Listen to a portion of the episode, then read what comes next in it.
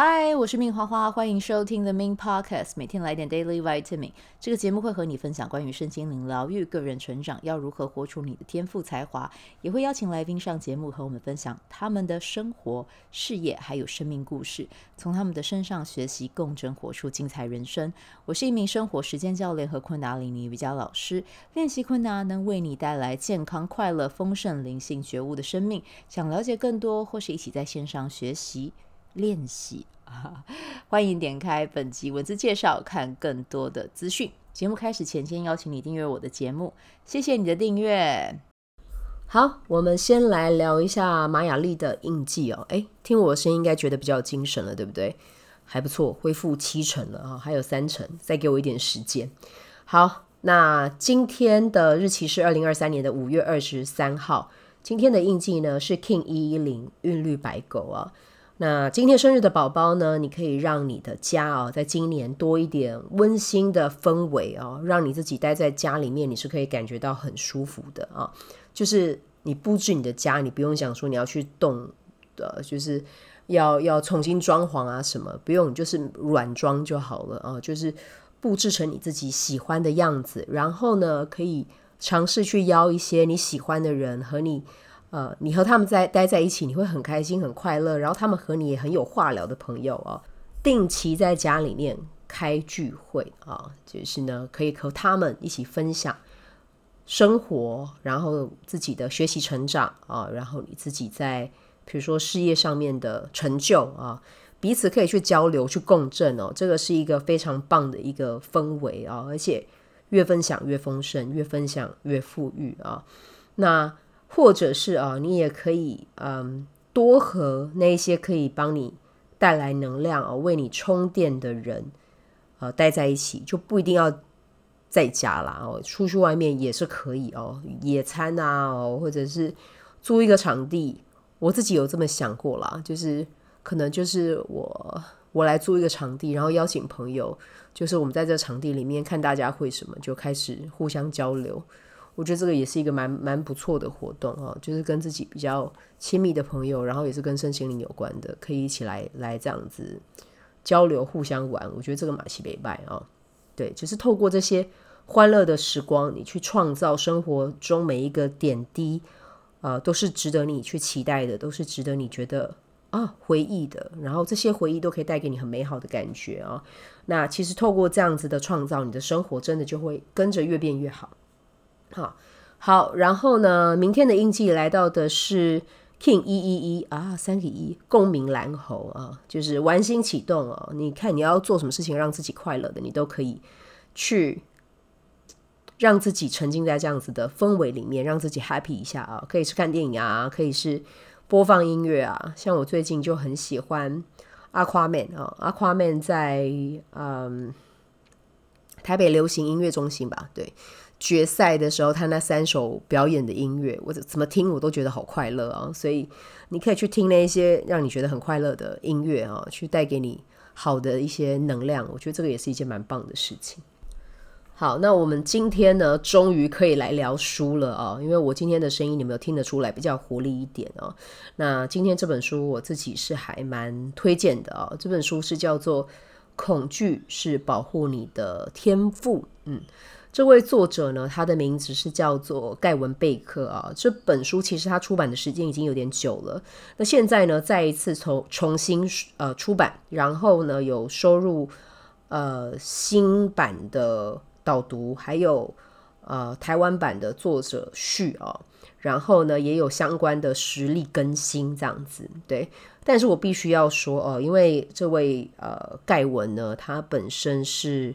从事跟犯罪行为研究有关的，然后他也会去推广，呃，怎么样，呃，让一般大众哦免于受到暴力的威胁。所以它里面的实例其实是，呃，会有点悲伤的啊、对，刚才我们今天讲那个玛雅丽一一零是爱的啊、突然之间又讲到这个，可是我觉得其实这个跟爱会有关联哦。我到节目的最后我会跟你分享为什么。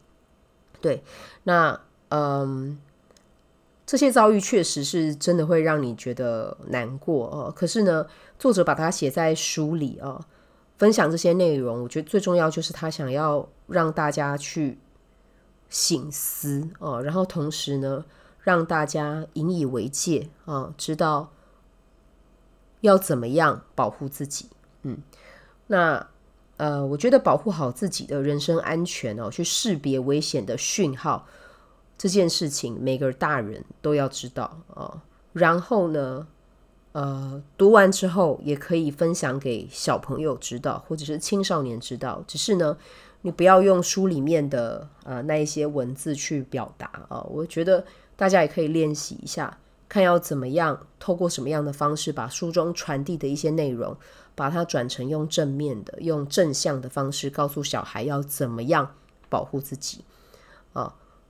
No means no，比如说啊，就是不要就是不要。哦，有人不尊重你的意思，或者是那个是陌生人，不要就是不要，不用觉得不好意思，就是透过这样的方式方式去跟小小朋友、跟青少年分享，我觉得其实这是呃很重要的啊、所以要怎么样去把这一本书里面讲的这些，真的是有一点悲伤的，也不是悲伤啊，是真的难过的实例，还有一些是真的相对而言蛮蛮蛮暴力的啊、我必须要这么说，因为这本书其实是呃。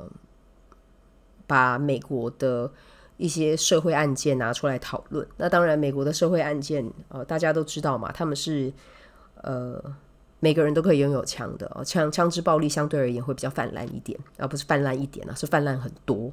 对，所以呢，呃，这本书的出版其实也是在教美国的民众啊，要怎么样真的去注意好自己的安全。但是不是代表说，呃，美国是美国，台湾就不用学哦。台湾当然相对来讲，我觉得安全很多，对，但安全很多就可以忽略掉这些危险的信号吗？我觉得不是这样的啊。所以就是这些危险的信号呢，我们还是要去知道啊，它可能是透过一个怎么样的讯息包装，然后传递给我们啊。这个我觉得是大家都要去学的啊，大家都要去了解的啊。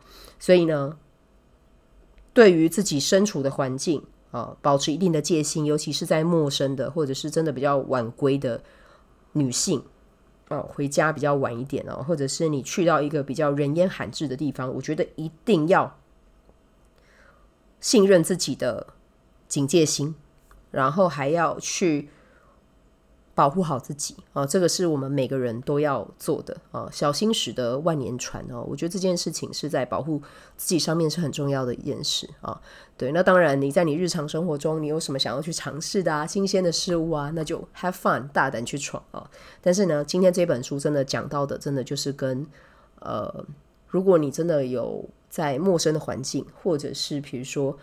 呃，你在选伴侣上面要怎么样避免去和那些有可能有家暴的那些呃情绪存在的人啊，呃，要怎么样去辨识出他们的存在？我觉得这个就是还蛮蛮重要的一个观念。然后还有这本书里面也有探讨到电视对于小朋友造成的。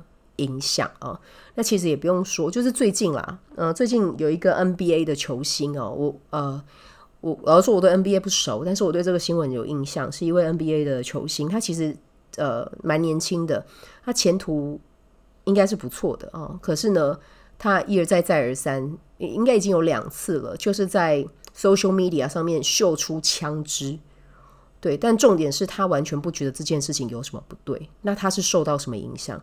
其实真的就是受到电视的影响，然后还有一些 MV，对，大家好像看这这件事情好像它很自然，其实它不自然，它不对的，对。但是真的在现在的 social media 这些平台这么的泛滥之下，我们要怎么样去帮小孩子去过滤好这些？我觉得这个就是身为大人的责任。嗯，对，所以呢，我觉得这本书真的我是。呃，因为呃，雷浩斯雷大他极力推荐，我才入手去买。那我读了之后，呃，我就知道他为什么会这么推哦。因为其实，在学校或者在我们的生活中，真的没有人会跟我们讲这些。对，那讲这些不是说要去吸引恐惧或者是负向能量，因为我自己也是疗身心灵的人。但是呢，我觉得这本书有一个很重要的一点是，让我们去识别讯号，去教我们一定要去信任自己的直觉。哦，然后进而让自己保护自己的能力可以往上提升。那我今天呢会分享的是他在这本书里面的第四章哦，有写到关于七种求生讯号。那在聊这一个章节的时候呢，我要先跟大家分享一下书里面有提到一个呃真人真事哦的一个事件哦。那这个事件的女主角呢叫做凯莉。凯莉她某一天回家的时候呢，被一位陌生男子搭讪啊。那天刚好凯莉手上拿了蛮多东西的，那那个男生就很坚持要帮她拿回家。凯莉的感觉其实是不舒服的，觉得怪怪的哈。但是呢，她没有信任自己的直觉去。拒绝对方，嗯，那接下来呢，就发生了很不好的事哦。可是我觉得，嗯，很庆幸的一点是，凯莉有活下来，而且她也成为一名教授女性如何防卫自己的讲师哦。她在一个这样子的机构里面去工作，那这个。呃，机构里面我我好像在书里面看到是叫 Impact 啦，哦，对，但是就是无论如何，我觉得凯莉她很坚强，也真的很棒哦，就是把她自己的自身经验，呃，把它转化能量，然后去协助更多人去呃避免遭受到类似的情境。好，那呃，在这个章节里面呢，作者透过凯莉分享啊啊。哦哦应该是说，作者和凯莉分享关于这七种求生讯号，去引导读者知道在什么样的情况产生的时候，我们就要懂得去保护自己。好，那接下来呢，我七点都会讲哦。好，那第一个讯号呢是叫做强加的同质感啊。如果有一个陌生人接近你的时候，他开口就会说“我们”，哦。这个时候你就要很注意哦啊！听说我们都是哦，我们办到了啊！我们要怎么处理这件事情？听到这里的时候，其实你就要提高警觉了。才刚刚跟你认识，你为什么要跟我说我们？对，我跟你八竿子都没有关系，你就说我们，其实这个就是一个很吊诡的讯息哦。那有一些人呢，我觉得尤其是东方人啦，我们可能会基于礼貌，不好意思去反驳别人说的话。不反驳没有关系，但是你要知道，这个你眼前的人可能可能会带给你危险。对，因为我们平常在聊天，我们谁会一开始不认识就说我们？这也很奇怪啊。好，所以这个是第一个就要去提高警觉的。好，第二点，第二点，他的呃，帮他取了一个名称，叫做迷人与亲近啊。如果说有一个陌生人，他看起来很迷人啊，你在这个时候就要保持清醒啊，知道这个人是在迷你啊。当你在在就是这样子着迷的状态的时候，其实你是没有办法看清楚你是身处在一个什么样的情况，会不会有可能对自己造成危险啊？尤其是当对方表现出来他很亲近的时候，这个就真的就是一个问题。对，就是尤其是当只有两个人独处的时候，为什么要这么亲近？你有事吗？啊，对，那这边的前提是当对方哦，就是我像我刚才讲的嘛，就是不请自来啊。那如果又像是我们刚才讲的，独处的时候，真的就要保持觉知。如果你发现对方有在勾你、勾你哦，你一定要想办法用你的手指头去，用你的大拇指跟食指去。疯狂捏你的大腿，醒过来好吗？为什么要在这么奇怪的地方，这么奇莫名的地方要要吸引你的注意啊？哦，好，那第三点呢？堆砌细节，讲白一点啦，就是陌生人来到你的面前，讲一大堆废话啊，哦。那我在下面这边我就讲一下哦，呃。凯莉那个时候，他遇到的歹徒对他说的话啊，那个歹徒跟凯莉说：“哦，有一次我忘了喂朋友的猫。”啊，啊，然后他跟凯莉说：“我的手表坏了，所以我赴约迟到。”啊，然后呢，他还建建议凯莉学老电影里面的那些老太太一样，把门开着。啊，这些都是在堆砌细节啊，你会觉得。呃，我我觉得啦，哦，应该是这样讲。作者有讲到一句很重要的话哦，一个实话实说的人，不担心别人怀疑的人，根本不用弄一大堆细节来和你佐证，取得你的信任。而且重点是啊，这边是我说的哈，就比较呃，就是比较母母羊座一点哦。我跟你都不认识，你跟我讲你忘记喂猫，讲真的干我屁事哦。那他之所以要一直说，是因为他心虚。对，所以如果你发现一个人不停、不停、不停的在自己自顾自的讲，转身离开就对了。哦，转身离开好吗？这很重要哦。好，那第四点，贴标签。贴标签是什么意思啊？当一个男的对一个女的说：“你这种身份的人，应该不会想要跟我讲话吧？”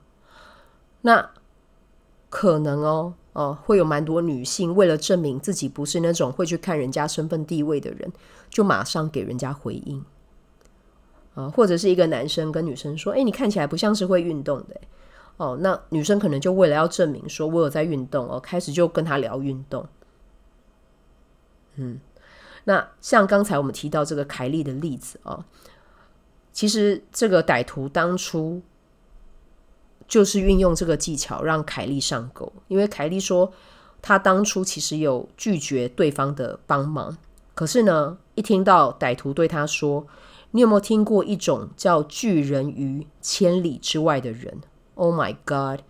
凯莉为了不被贴标签，所以呢，她就帮，她就接受对方的帮忙。然后这个贴标签通常啊都是包含有贬低的成分啊，他的目的啊，歹徒的目的就是希望你要对他的反应有所反应，他接下来就可以跟你进行下一步啊。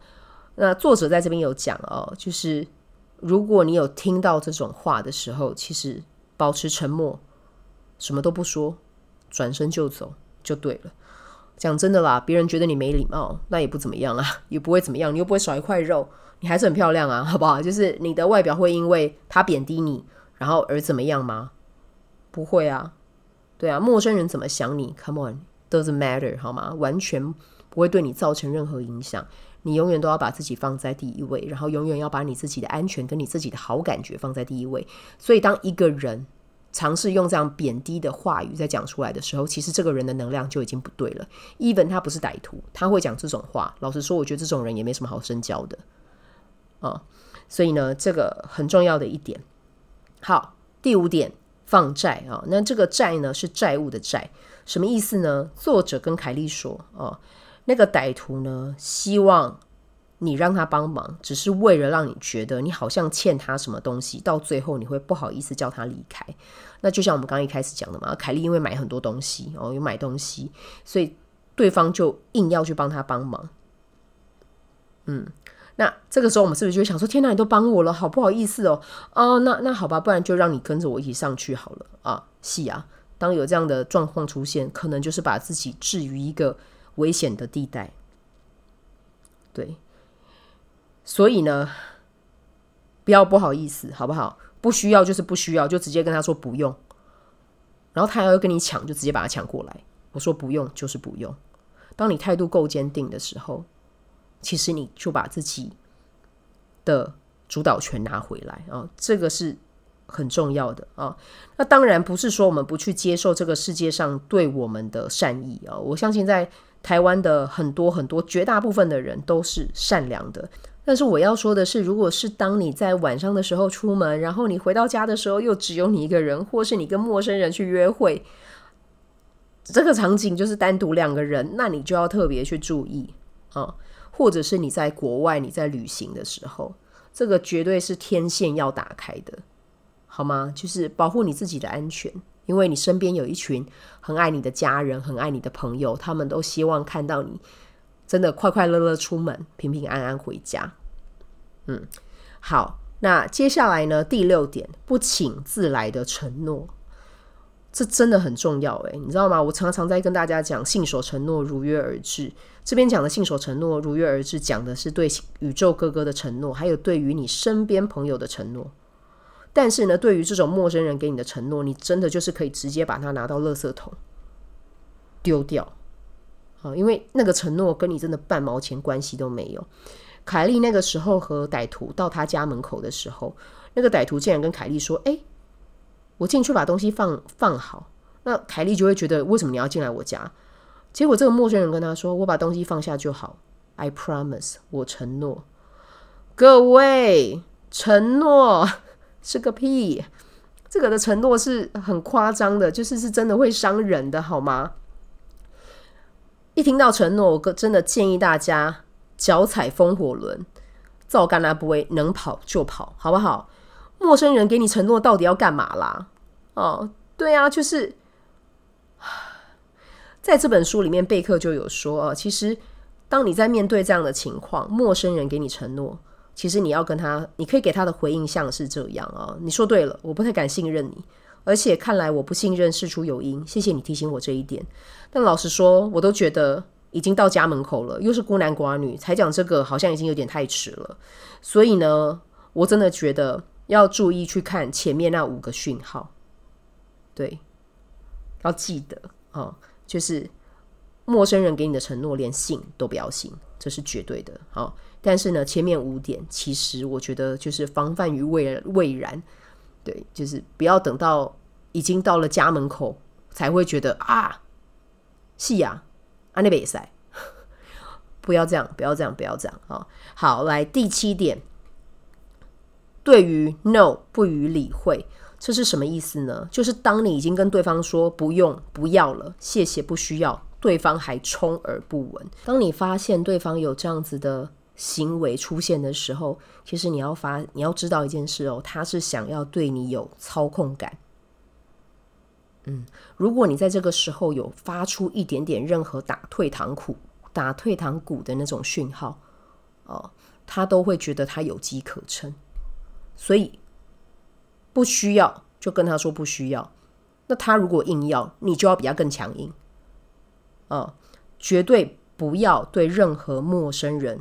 让步，就算他看起来是出自善意也一样，直接跟他说：“我不需要你的帮忙。”当然，如果我们是在百货公司，手上提了很多东西，有人帮你开门，或者是我们今天在捷运上啊、我们呃脚不舒服哦、刚好有人礼让位子给你，这种善意就很棒啊。对啊，这种善意是是很可以接受的，而且我们也会成为那个给予他人善意的人。只是呢，一样就提到，如果你是独自一人的时候，这个真的就要提高警觉。而且我觉得作者在这边他有提提到的一点，我觉得也是很棒啊。他说，如果对方是绅士，他可以理解你的反应啊，而且更有可能的是，除非很明显需要帮忙。否则，绅士不会在一开始的时候就单独靠近单身女子。对，好，那这个呢，就是我今天要跟大家分享的关于这本书提到的七种求生讯号啊。那这本书呢，其实它其他的章节也有讲到，对于呃关系啊，比如说那种死缠烂打的啊，你要怎么样去应对？然后呢，去识别呃，怎么样去识别异性，他有没有可能会家暴？哦，他有什么样的特征？对，然后还有电视媒体对青少年可能造成什么样的影响？我在看这个章节的时候，其实我很惊讶，因为我觉得哇，这个影响真的太大了。就是，嗯，里面的发生的事件我就不多说啊，但是我必须要说，电视对小朋友的影响，还有对青少年的影响，真的很大很大很大。这一本书呢，其实真的真的就是在讲。预防犯罪，当然它里面会有很多的，我们刚才有讲到嘛，因为它会有很多的实例啊，所以呢会有比较多的一些细节的描述啊。但就像我一开始说的一样，读这本书要去看的是那一些我要怎么样能够保护我自己的技巧啊，我要怎么样教我的小孩去保护他们自己哦，我觉得这个是。很重要的。那我今天分享这本书，我不是要去创造恐惧感，呃，我觉得这本书希望你去读，是要和你分享要怎么样识别在什么样的空间，在什么样的环境，有可能会有一些危险发生啊，或者是呢应对什么样的人，呃，有什么样的呃应对技巧啊，或者是要怎么样保护自己在这样子的状态中。安全的全身而退啊！那虽然说书中的一些人物的侧写啦，哦，是有重量的，然后是黑暗的，可是我在读的时候，我也有读到希望哦。怎么说呢？因为其实书中很多的犯罪人物，其实家庭的功能都是不健全的，没有爱的啊，或者是在小时候的时候受到虐待。嗯，那我一开始在节目里面有讲说，这本书其实我觉得跟白狗有关系，白狗就是跟。家庭之爱有关。如果说我们可以反过来啊，从这本书我们把它反过来看，我们会知道其实家庭教育非常非常非常的重要。你去帮小朋友构建一个温暖的家庭氛围哦，去鼓励他们去表达，鼓励他们去做他们喜欢的啊，然后去给他们赞美。其实这个世界真的就会越来越少。哦，然后我们不去用电视去喂养他们的心灵，我们陪着他们去读书。我们陪着他们去大自然去探险，我们陪着他们去感受这个世界，其实他们就也会成为很好的人啊。让小朋友变好的责任，真的不是在学校啊，不是在警察，不是在法官身上，是在每一位大人的身上。就像前几天发生那个台大经济系啊，两个人两个学生要出来选举，那个公报上面的那些字。台大今天出来说他们有责任，我真的我真的看到最后，我不觉得那个是台大有有责任，已经十八岁了，那个责任是在哪里？那个是家庭的责任。读这么好的学校，然后品德教育这么的低，这跟家庭无关吗？这跟家庭就是有关。对，所以家庭是一切的根源，然后这个是非常非常重要的啊。所以，我真的希望，就是所有的人有听到这一集的人啊，看待你的小孩的时候，请把他看成是一个呃种子。你在他身上给他什么样的讯息，给他什么样的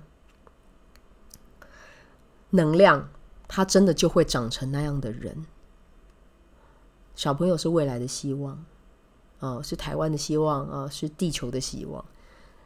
所以，不要拿你自己的，比如说工作忙啊，或什么当借口。工作忙，老实说，每个人都忙。可是，十分钟的陪伴，十五分钟的陪伴，难道你做不到吗？手机滑呀滑，十分钟、十五分钟也过。可是，当你把手机放下来，仔细聆听他们说什么，买一块白板啊，请他们再写一下今天在学校上课学了什么，去听他们分享，这个真的都比。